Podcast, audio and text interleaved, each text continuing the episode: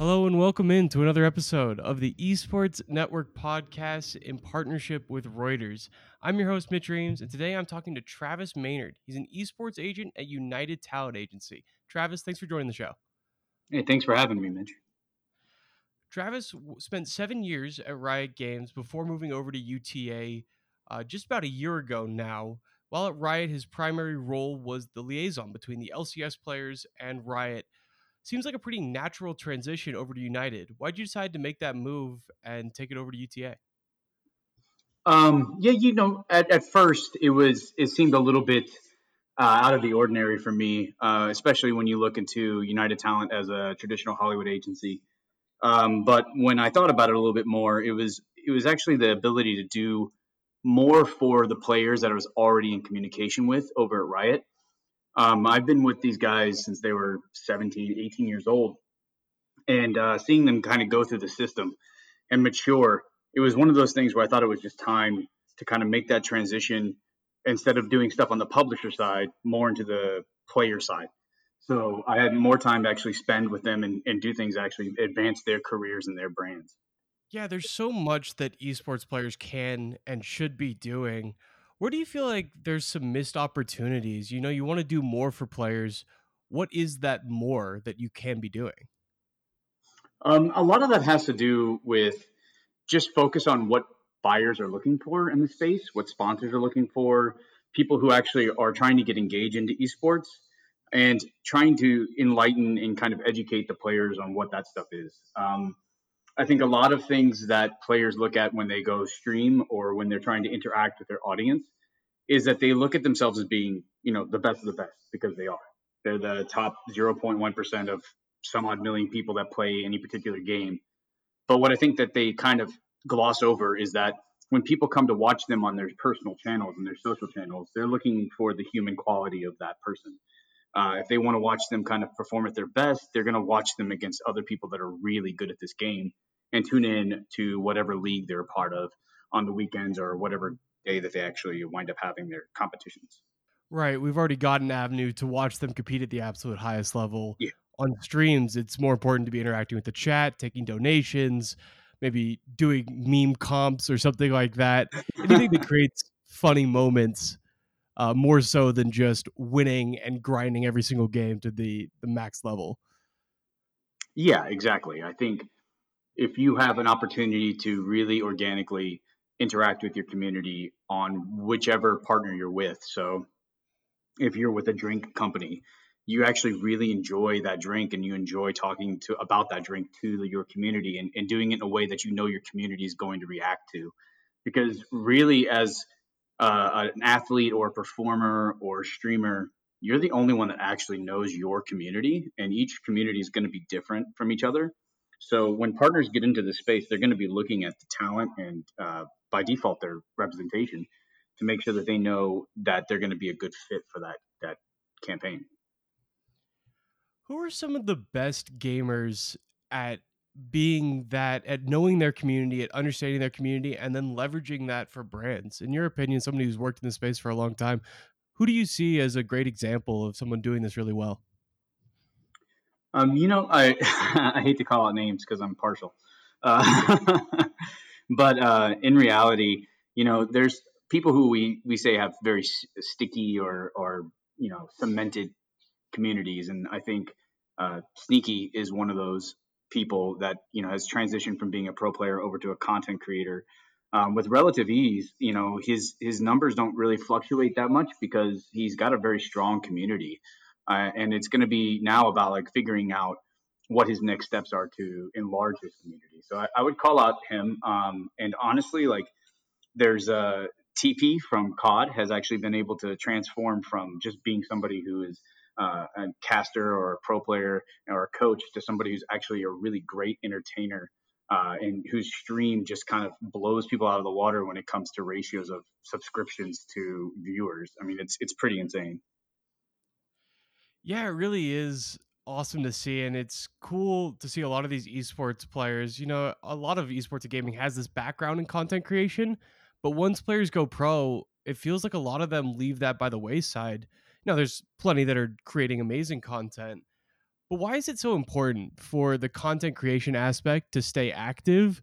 It's a little bit different than the traditional sports world where, hey, as long as you perform, Kawhi Leonard's a great example. As long as you perform well on the basketball court, you're to have brands come to you. It doesn't even matter if you have any personality or any social media. Is that a different aspect in esports? Do you really need to be a very well rounded uh, platform on Twitch and YouTube, as well as competing in a league to be the best brand partner possible? Yeah, you know, I, I think the easy answer to that is yes, but it, it's actually not true. Like it, it's very similar to sports. Um, in the way that you look at this, you're going to have several people who are um, calling in and, and being, you know, three different tiers of, of player. Um, one of those tiers is going to be somebody who's just focusing on playing really, really well. And then, therefore, like you said, brands will come your way. People who really want to get involved with you will come your way. Um, but at the same time, you're going to have other people who are just really good at going out and being a personality. And when you look at that, it's more along the lines of um, somebody who might be a mediocre player or a decent player, not quite top tier, who's able to really engage and and be somebody who speaks to the audience, speaks to the fans, speaks to the people who go on to have a, a different career outside of pro play. And you know, there's going to be people who are just going to have to be ambassadors of, of brands that are part of teams or leagues or somebody who wants to be a part of the bigger pro player uh, scene. So you might just come in every Saturday and Sunday and play the game pretty well, be a you know a great support or top laner, uh, but at the same time, you know you're you're sponsored by Nvidia, and so you come in and you actually have to do your social posts before you go on stage, shout them out in your interview, and then kind of go on your way. So it, it's very similar to sports in that way. There's there's only five or six people in each sports that you can speak to as being you know transformational. Uh, of course, like you mentioned, Kawhi. Um, you it seems like all he does is play, but his content is really on brand, and I think he's been really great at you know following the people around him uh, in which direction that they should go and how they highlight him. Yeah, there's a ton of different approaches to how you want to create content. When you look at esports and individual player brands, especially for people currently competing, you know, there's plenty of streamers that have these massive brands that seem to be around for perpetuity. When what are some of the hurdles in place for building up individual player brands in esports? The one that comes to my mind is length of career. First of all, when people are retiring at the age of 23, 24, it's really hard to build up a superstardom status there. But what are some of the? Do you think that's a hurdle for esports players? And you know, what are some of the other ones in your mind in terms of building up these individual players' brands into as big as they could possibly be? Uh, it's a it's a great question because when you take it at surface, you know, it's really easy to kind of chalk up everything to esports being this really kind of undefined space and you know new and everything else and that traditional sports have it figured out. But if you look at the uh, you know average length of career for an nfl player it's about four years. Um, so you, we can't really say that you know the esports athlete's career is any shorter than an nfl athlete's but what we can say is that you know what starts to really cloud uh, this kind of transition into building your own brand and who you are uh, especially in esports, is that you have competition, and, and, part of that competition is your team that you're on. You know, we have uh, we have teams out there that are looking to build their own brands and their own identity, um, and part of that is bringing on players to that team that kind of will bring their own personality, and in some cases, that team will just kind of morph into what that player's personality is and fall behind the star player. Uh, in other cases, uh, you have organizations that have built a really great understanding of who they are as a brand, and anybody that they bring onto their team has to fit that mold. Um, and I, I, think you have a lot easier time in traditional sports doing that because of geolocation and the city that you're in. Uh, the city you're in and, and, where you play is based on the personality of the people in that community. So I, think that's kind of where everything is getting muddied right now, and how things get really difficult, in especially in esports, is trying to figure out the identity of the teams, identity of the community, and then therefore having the teams have this stable identity that the players can then leverage for their own brands. I think right now it's kind of a reverse pyramid. Interesting. You know, that was one of the biggest benefits of the Activision Blizzard franchise leagues and what they were hoping to do this year. Now, obviously, COVID has derailed a lot of those plans, but the geolocalization experiment has so many interesting benefits if it works out well. And one of the biggest being that connection to a hometown city, building up more natural fans. Do you think that would have naturally taken hold? And I know Riot and I know you're focused more on League of Legends and this has been happening a bit in the LPL over in China for a while. Do you feel like this connection to a city really is crucial for these players to build up their individual brands, or is the digital nature of esports allow them to really create fans from all over? Do they need to be tied to a city like traditional sports teams do? Yeah, I definitely don't think they need to be tied to a city. I think actually um, that will start to scare a lot of brands and, and partners away from the scene because to, to be honest, right now, they have the ability to kind of transcend um, borders and transcend uh, certain communities in order to be uh, associated with a team because that team is across multiple games in multiple cities and, can compete in international tournaments across the world. So for them, pigeonholing them to one city or one place actually might be a, to not to their advantage. Um, I think it's more about defining your community and defining your brand as a team than it is about where you're geolocated. It's really tough for any new team. You can look at the MLS as well uh, to kind of go into a city and take on that city's attitude or that city's flair. Um, you know, way traditional sports like like NFL football and and, and uh, you know NBA, they they have the ability to kind of be with that team or be with that city for such a long period of time and grow with that city and grow with that community that you know they've helped kind of define that space and i think esports artificially infusing themselves into a city or a geolocation isn't necessarily the answer to um, the branding problem. I think it's more about uh, it's more on the organizations to define their community and define their brands. Uh, and then i think you know they'll create their own form of geolocation.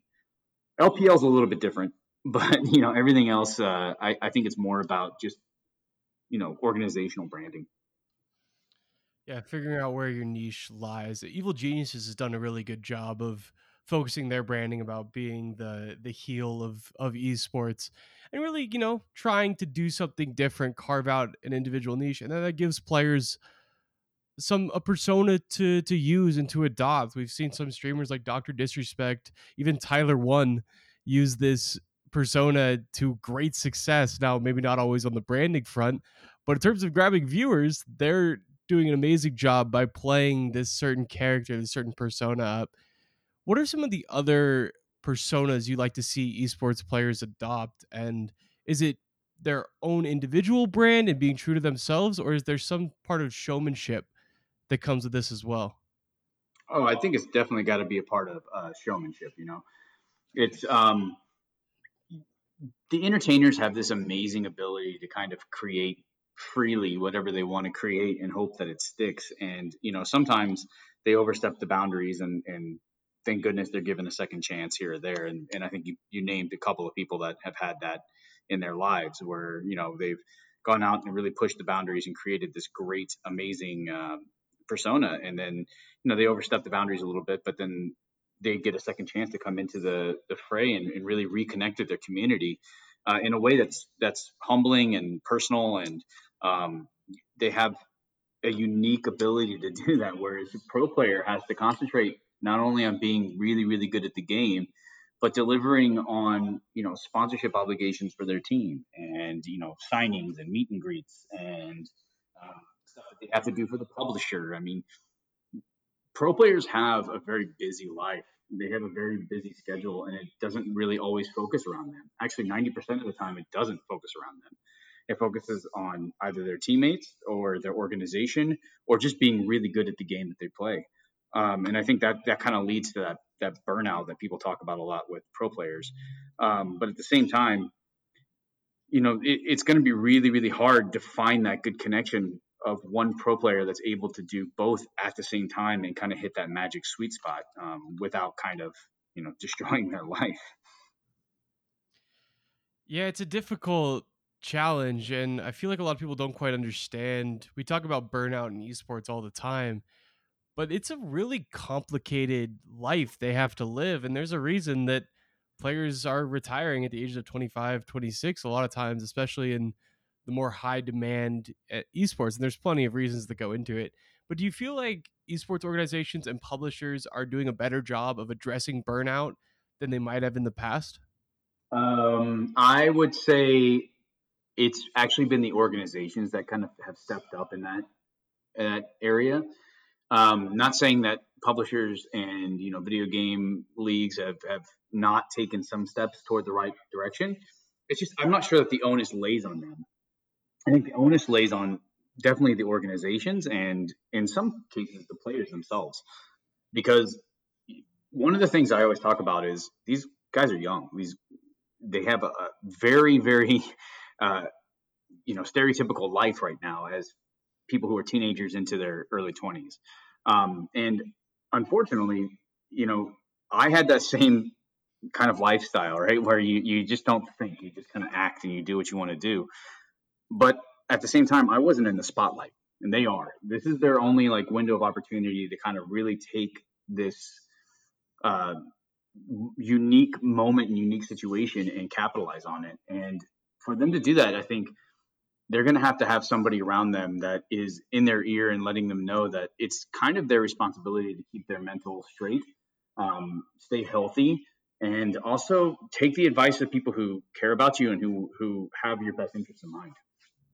Certainly, yeah, it's an interesting position to be in. The comparison to traditional sports is so interesting is these players go from just playing video games, usually in the same system, and then suddenly when they get picked up by a team, they reach a certain point, have all this media attention, people watching their Twitch stream, ready to clip something, a Dexerto article going up on something they said, and it's a pretty immediate media attention, and they have to be on the entire duration of their stream. It's something the traditional sports athletes don't have to deal with. They play on a court they can usually say whatever they want on the court because the media or the league itself controls what comes out of that. You've got NFL mics up there, but we're not hearing half the things that are said on a field. Yeah. And it's really a tough spot for an esports player because they have to be constantly broadcasting themselves. They usually don't have as much intense media training. And a lot of them end up in trouble, but I honestly think we've seen far fewer issues with esports athletes than we have even in the sports world even though they're constantly online and their attention is constantly on them as they play video games eight hours a day. Yeah, for sure. And, and I definitely think that's where publishers have really stepped up is preparing these players who are, you know, for lack of a better term, like the the face of their franchise, right? So if League of Legends had a had a face, it's probably Faker. If it had a face in North America, it's probably Doublelift, right? And and if you look at them, they have not only the organization's, you know, brand on their back, they actually have the publisher's brand on their back. And so I think the publishers have really identified that uh, as something that they want to invest in going forward. So they've been really heavy on, uh, and I was a part of this over at Riot, but doing player summits so that, you know, these athletes get a chance to come in and understand what it means to be ready when they go on camera, what it means to go be ready when they go into an interview uh, or a podcast, um, and talk about what they're doing in their daily lives and what their you know life as a pro is like, so that they're great representations not only for their organization uh, but for the publishers themselves. And you know, I think that's been one of those things where we've seen less and less and less of this slip of the tongue that we used to see in the early days of esports that you know these guys feel very professional now. They feel ready to go in front of camera. They feel the like they can make that jump and the ability to to go do an interview anytime that they want or need yeah it, it's truly remarkable i remember going to the first call of duty event i covered as press and i wanted to do a feature or a story one of the players and he lost his last match and not even wasn't even out of the tournament completely. He just lost, uh, and I wanted to talk to them, and they were just unavailable because they were mad because they lost. And I was like, okay, that's gonna need to change if you want to have people write stories about you. I have to be able to talk to the player, and they can't be mad because they lost, and now you won't put them in front of a camera. And when I went to Worlds last year, that had definitely changed a lot. You know, the losers were doing press conferences; they were cordial, uh, they were answering questions, and it was cool to see because I think it's important for esports and for esports athletes to, you know, we have a certain obligation to brands, to press, to as being part of this league, and having the rest of it build out around the actual competition is important. Do you feel like esports athletes are well aware of you know the role that press and brand plays, or is there still a little bit of hesitancy uh, towards embracing all the other things that come with being a pro? Um, you know, I, I don't think it's really about hesitancy uh, towards embracing that aspect of being a pro. I think it's more about it becomes exhausting after you play a game to sit down with uh, some press that actually absolutely knows nothing about the game, um, and uh, and then you have to educate them without them doing the homework that they need to do as as journalists or as you know um, an outlet that reports on this stuff. The and you know, somebody who just came off the stage and lost, sitting down with somebody who says, "So what is a, a tower?" You know, it becomes like this this insane merry-go-round for them, where they're just like, "I just got done competing at the highest level against one of the best players in the world, and now I have to do a tutorial for somebody who probably should have done that homework to begin with." So I think this is sort of like a, a 50-50 scenario, right? It, I think players can be a little bit better at understanding that their space is going to widen and that people who are getting into this space uh, don't necessarily have all the answers. And I think it's also a little bit on the outlets to come in uh, more prepared with questions that are relevant to what just happened on stage. I would 100% agree with you. There's still so many, so much coverage of esports from a mainstream perspective where it's just not knowledgeable. They they don't start. They start with the same old stereotype. You may think it's gamers in their mom's basements, but actually, there's a stadium. And it's like, okay, that was fine in 2013. We're we're seven years later now. All these investors have bought in. It's millions upon millions of dollars. You can't keep being willfully ignorant to this space and this industry. So, from a player's perspective, I would 100% could see where that would be an issue. It's walking up to LeBron after a basketball game and being like, "So, that's a three pointer there at the end. That was scored. Is that good? Why is that throw free on that one? yeah, just just making sure I understand what's going on here. That's really interesting. You know, I want to switch gears a little bit just to be conscious of your time here. We have a new study from United Talent Agency that's really interesting and something that runs parallel to a lot of things I've seen across gaming and esports. And that's that, hey, everyone's been stuck at home for the last two months. They're consuming a lot more video games, be it Animal Crossing on the Switch, be it watching Valorant streams on Twitch, or farming drops if they, if they can get them. It's a really huge time for gaming. It's on ESPN, it's on Fox Sports 1, all these different sports simulations that have athletes and celebrities playing video games. So this study you ran, I'm going to run through some of the stats real quick. Uh, about 40% of respondents say they're consuming more video games, music streaming, and YouTube content. Uh, 78% more than 8 in 10 within the key demo of 25 to 44 say that playing sports related video games provides enjoyment as a replacement to traditional sports.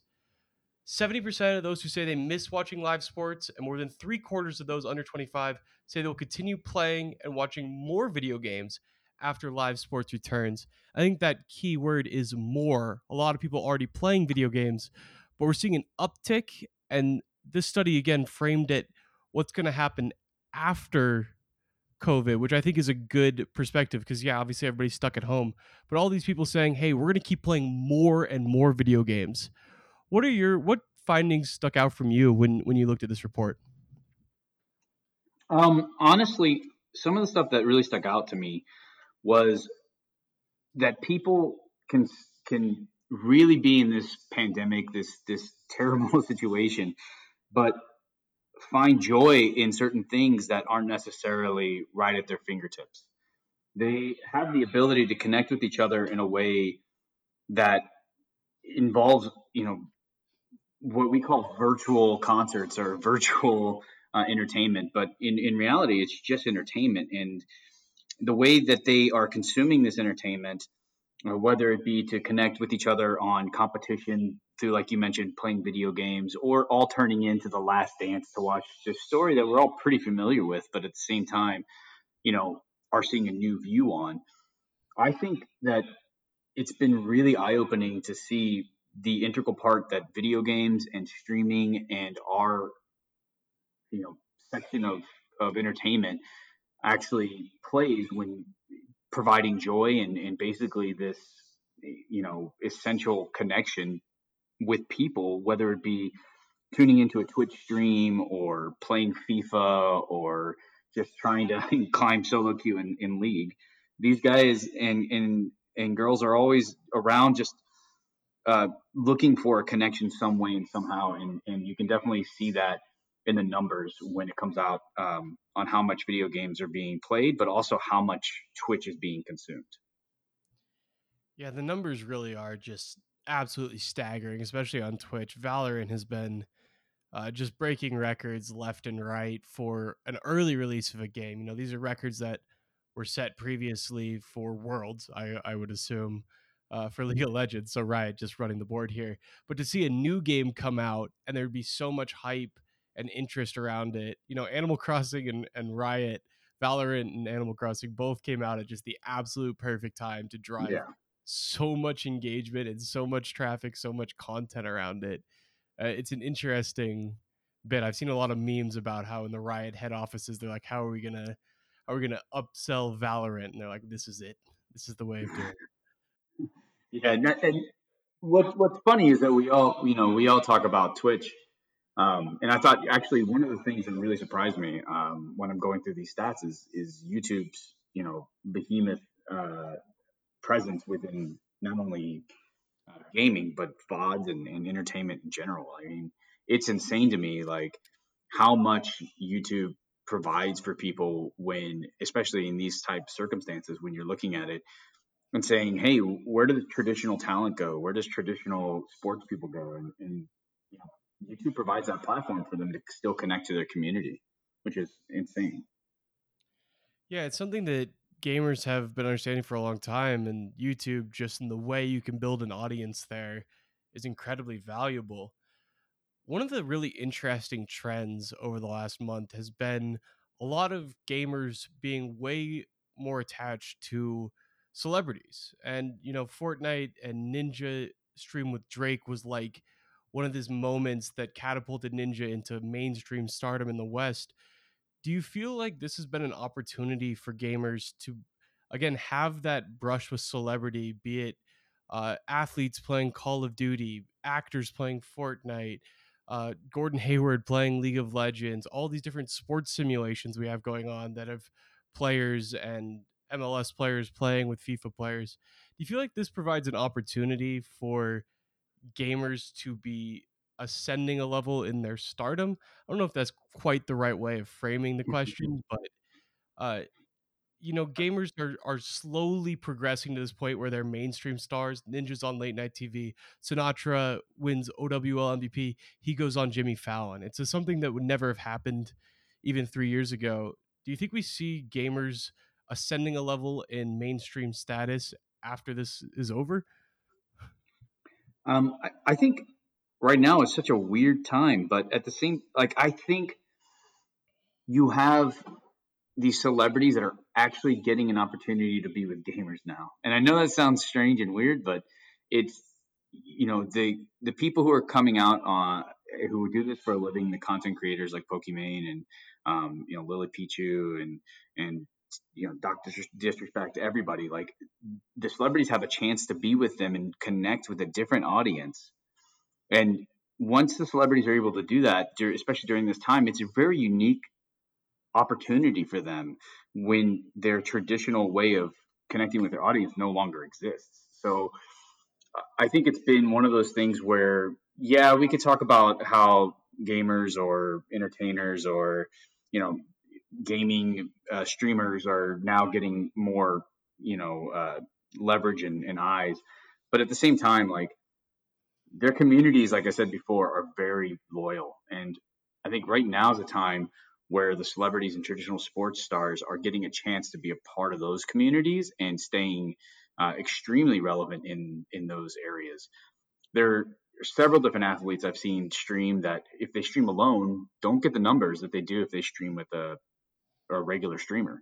And I think that's pretty eye opening. And when you look at the other side of it, I, I, think maybe there's been a little bit of a missed opportunity uh, on our side with um, streamers and traditional uh, gamers to get them into the other spaces that exist now. So, you know, these virtual concerts that are being uh, uh thrown and and these new fundraisers that are out there on NBC and CBS and ABC, like it'd be I, I, would like to see more and more of our streamers get into those aspects and those areas to to connect to people outside of their own community. Definitely. Yeah, there's so much opportunity with all these different crossovers. The Travis Scott concert is such a great example. 27 million unique players tuned in over one weekend to watch this concert. it's safe to say that 27 million people are never going to watch another Travis Scott concert unless somehow he goes back in Fortnite again. That's yeah, that was a staggering number.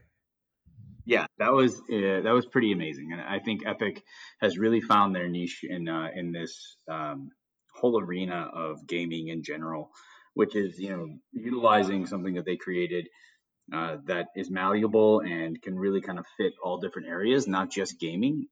Yeah, Fortnite's an awesome game; it's a lot of fun to play, but at the same time, think beyond that, and they have. They've really they've really put on some amazing events um, over the years. I think the Travis Scott concert would just you know the cherry on top. It's pretty insane. They're really just flexing with the Unreal Engine at this point. yeah, they really are. Look what we can do. Watch this. You want to see a, just the most psychedelic, awesome Travis Scott concert ever? We can do that. Everyone else yeah. like, what? How? Exactly. That uh, yeah. If you if you go back and watch uh, all the vods and, and different perspectives of people who watched it, I think that's even something that's never been done before, right? You can see a concert from the eyes of somebody, um, you know, a hundred, you know, I guess what you said, twelve million different perspectives of this concert. absolutely, absolutely insane on the flip side, as athletes and you know gamers get something by being a brush with celebrity, but there's also so many celebrities, musicians, entertainers, athletes that want to be playing games with gamers, and some that have really leveraged the gaming audiences to build up their own brands. Juju Smith Schuster is a great example of all the fans that weren't even fans of Pittsburgh Steelers, would never have been fans of Pittsburgh Steelers, but are fans of Juju because they love FaZe Clan. Same with Trevor May and the Minnesota Twins. Do you feel like there's an opportunity here for athletes and musicians to really build up their own fan bases by connecting with the gaming community and showing that they are gamers as well? Absolutely. Um, it, and it's also not only showing that they're gamers, but that they're able to connect with those other personalities, right? So it's one thing to like playing video games. I think that's pretty common now. But what I think is really important is the gamers or the pro athletes ability to come into that gaming space and connect with that community on a way that feels organic not just somebody coming out and saying like hey fellow gamers i'm i'm the new cool guy on the block. You must follow me because i'm on you know Pokimane's channel. It's more like you know they're able to come on have a conversation with Poki in a way that feels authentic and organic um, and fun and and the community is able to kind of enjoy their back and forth so that they're more connected in that area and in that space. And then I think on the other side of that, it's going to be a growth level for both of those people, whatever pro athlete comes into that space and whatever streaming they're they're uh, teaming up with. Right. And, you know, when everyone talks about, oh, Drake came to Ninja's channel, well, you know, Ninja at the time was a very hot brand. It, it helped Drake as well. It wasn't a one sided exchange of, now, Ninja did make an absurd amount of money purely off that one stream, but it was something that Drake wanted to do to help build his audience as well. It was connecting with the biggest gamer, somebody who was just the hottest, maybe streaming channel we've ever seen during one period of time, uh, driving breaking Twitch records consistently, uh, and then shattering it with the Drake stream. So it's interesting, you know. There's that that dichotomy is it goes back and forth. It's not just oh okay we're playing video games. It's uh, it's good for both parties to be part of that and to be together and playing together. And these Yeah. gamers know how to leverage their communities better than anybody else. Goes back to the top of the show. How you were saying is, you know, they know their community and getting their support is awesome for a brand or an athlete or whoever it is. Yeah, I would. I mean, the main story I have in that area, I'll, I'll tell it quickly, uh, is you know during the World Finals in Korea, uh, I think the first time it was in Korea in, in Riot, um, we had Imagine Dragons do the opening ceremony, and I know uh, when they came on, they did it, you know, mainly because they were just so into the game. They really loved the game, and you know, when they when we first went out to Korea, I don't think anybody could have told you who Imagine Dragons was. But by the time we left, uh, it was insane to hear their songs being played in the cafes out there. That people who you know don't speak English just like yelling the lyrics at the top of their lungs. People who were just really enjoying them because they embraced their community, they embraced their game.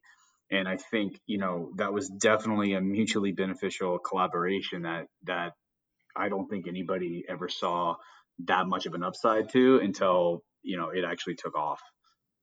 Riot's certainly been pushing a lot of boundaries in brand partnerships and entertainment. You know, you have we talk about the uh, the Epic Games, the Travis Scott concert. You also have something like KDA, which is this completely unique creation from Riot. That's one of the what the 40 most watched videos on YouTube ever.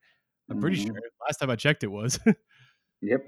Yeah, publishers as entertainment companies is this interesting transition that's happened mostly from Riot and Epic, and I think is something that's going to be really interesting to watch over the coming years. Absolutely. I mean, I think that's where that's where they are diversifying, and, and I think you know, kind of where things start to get muddied, especially in the esports industry, is publishers are looking to double down on that aspect, and, and rightfully so. Their IP is strong, storytelling strong. The people that they bring in, the talent that they bring in to create these backstories and these games and this IP is just insane. And what I think has happened, at least in the midterm, is teams have also tried to jump into this entertainment aspect.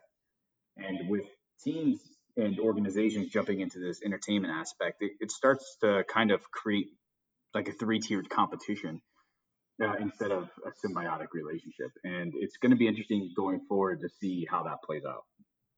Absolutely. So I want to wrap up a little bit here, and I want to wrap up on a thought on the talent agency world in esports in general. And it's really evolved recently.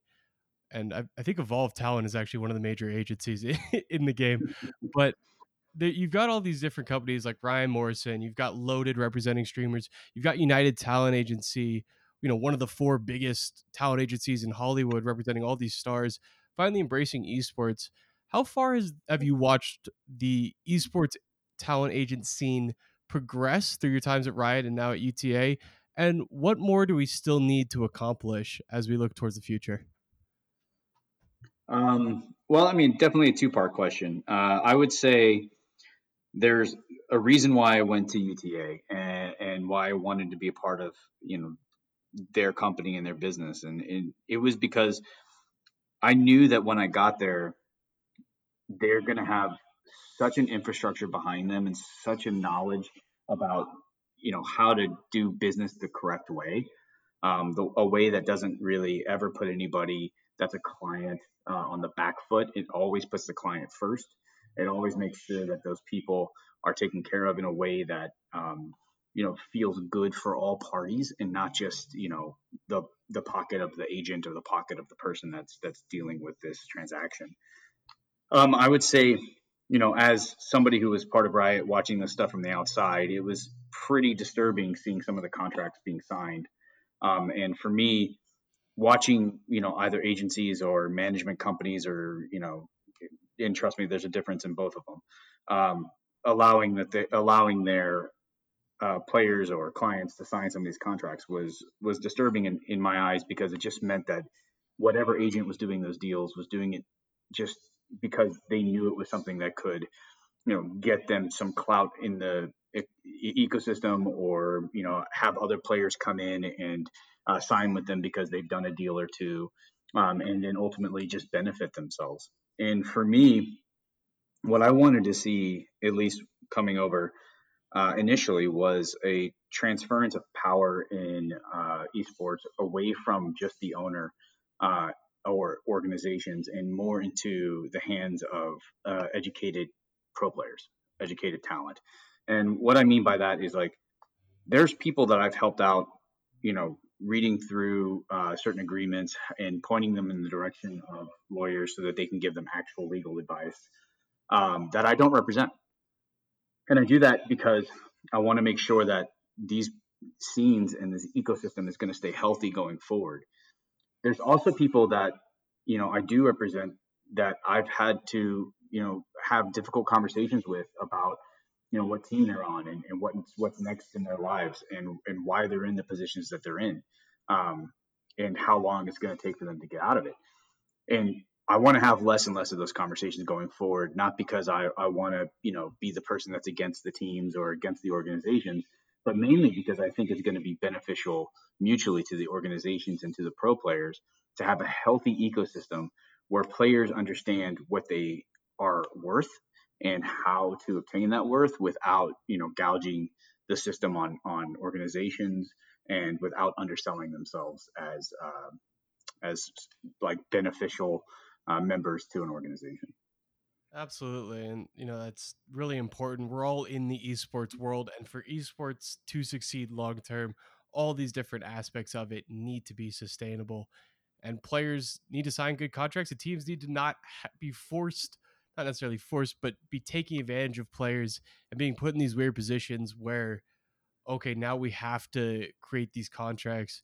It's really shady. And one thing to add to things that need to change is uh, player agencies started by the teams that run. It, it doesn't make any sense, and you know we're not going to call out names, but there was a pretty high profile one this week. You can't be a talent agent and also run an esports organization and then sign. There's just so many conflicts of interest. It's not even clear. So yeah, you got to have a good third party agent, UTA being one of the biggest. Uh, hit up hit up Travis if you're an esports player looking for a new agent. And thanks, man. Appreciate that. The uh, I do I, I, definitely think you know there's there's loopholes out there that are going to be around for a long time, but you know teams and organizations are going to focus on multiple things outside of just competing, and that's okay. Uh, and I also think that you know the way it works over in Europe is vastly different than the way it works in NA. Uh, when I talk to European teams, you know there are agencies that can represent the team, and there's agencies that can represent the player, but they can't represent both. And I think that's kind of where you know you're pointing at right there is fine if you want to have an agency that represents the team and goes out and sells against the team as far as brands are concerned or partnerships. But if you are going to be doing something with the player, you can't represent that same player. Or that same talent at that moment in time. So uh, there is definitely a clear line that that should be drawn, and, and in some some places in some states it is actually drawn already. So it just depends on, on where where they're doing business and how they're doing business. But um, education is the biggest thing that's out there right now, and the more we can educate uh, everybody, I, I, think it's in, including myself. Uh, I think the better. It certainly feels like we're reaching a point where esports players are more knowledgeable about what contracts they're signing. I think the Tfue legal drama with FaZe was a really high profile legal case that just highlighted okay, I'm a player, I signed a contract. Now it's a year later, I'm one of the biggest channels on Twitch, and I'm stuck in this contract. I think that was kind of a wake up call, maybe for some players. At least you see that and you're like, okay, should probably be more aware of what I'm signing. Get some get some lawyers, check it out. We've got some very active lawyers, some active talent representation in esports now who are willing, like you said, you're willing to have conversations with people even when you're not necessarily they're they're not necessarily your client. I think that's true for a lot of people in esports. Just a matter of players reaching out and making sure they take the time to cover their own asses. I, I guess is the best way of saying it. yeah, that's part of it. It's, it's also like you said, man. We're all in this together uh, everybody's in this together. This is an industry that we hope lives for uh, you know the foreseeable future, if not way longer. Um, you know, my, my son is only five and he's doing pretty well at video games already. So, and he's got some some great teachers around him. So, I hope it, it exists for a long time. Uh, and you know, in order for that to happen, there's just there's just aspects of it that I think we can learn from the outside world on. I'm really happy that basketball and uh, traditional sports organizations are getting more and more involved um, because their legal teams and their ability to kind of uh, draw on their past experiences and the growth uh, of NBA, NFL, you know, uh, Major League Soccer is super valuable to the esports industry, super valuable to the esports ecosystem.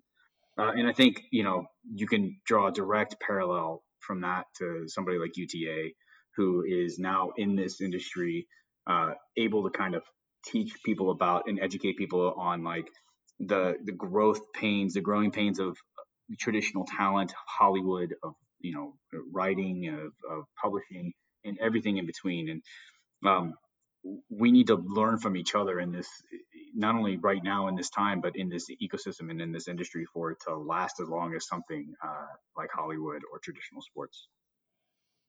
Yeah, there's so many lessons to be taken from entertainment, from sports, and esports is is learning that, and those places are also taking some from the esports and gaming world. So it's been this merger of all these different things and gaming's acceptance in a mainstream in a lot of different ways over the last few years has been really great, at least in the Western world. It's been really great uh, for the scene as a whole as everything comes together. We see sports influences, things like player unions, uh, like representation, like good contracts, like fair fair deals, all being adopted more and more in esports, and that's only going to help grow the scene in the future.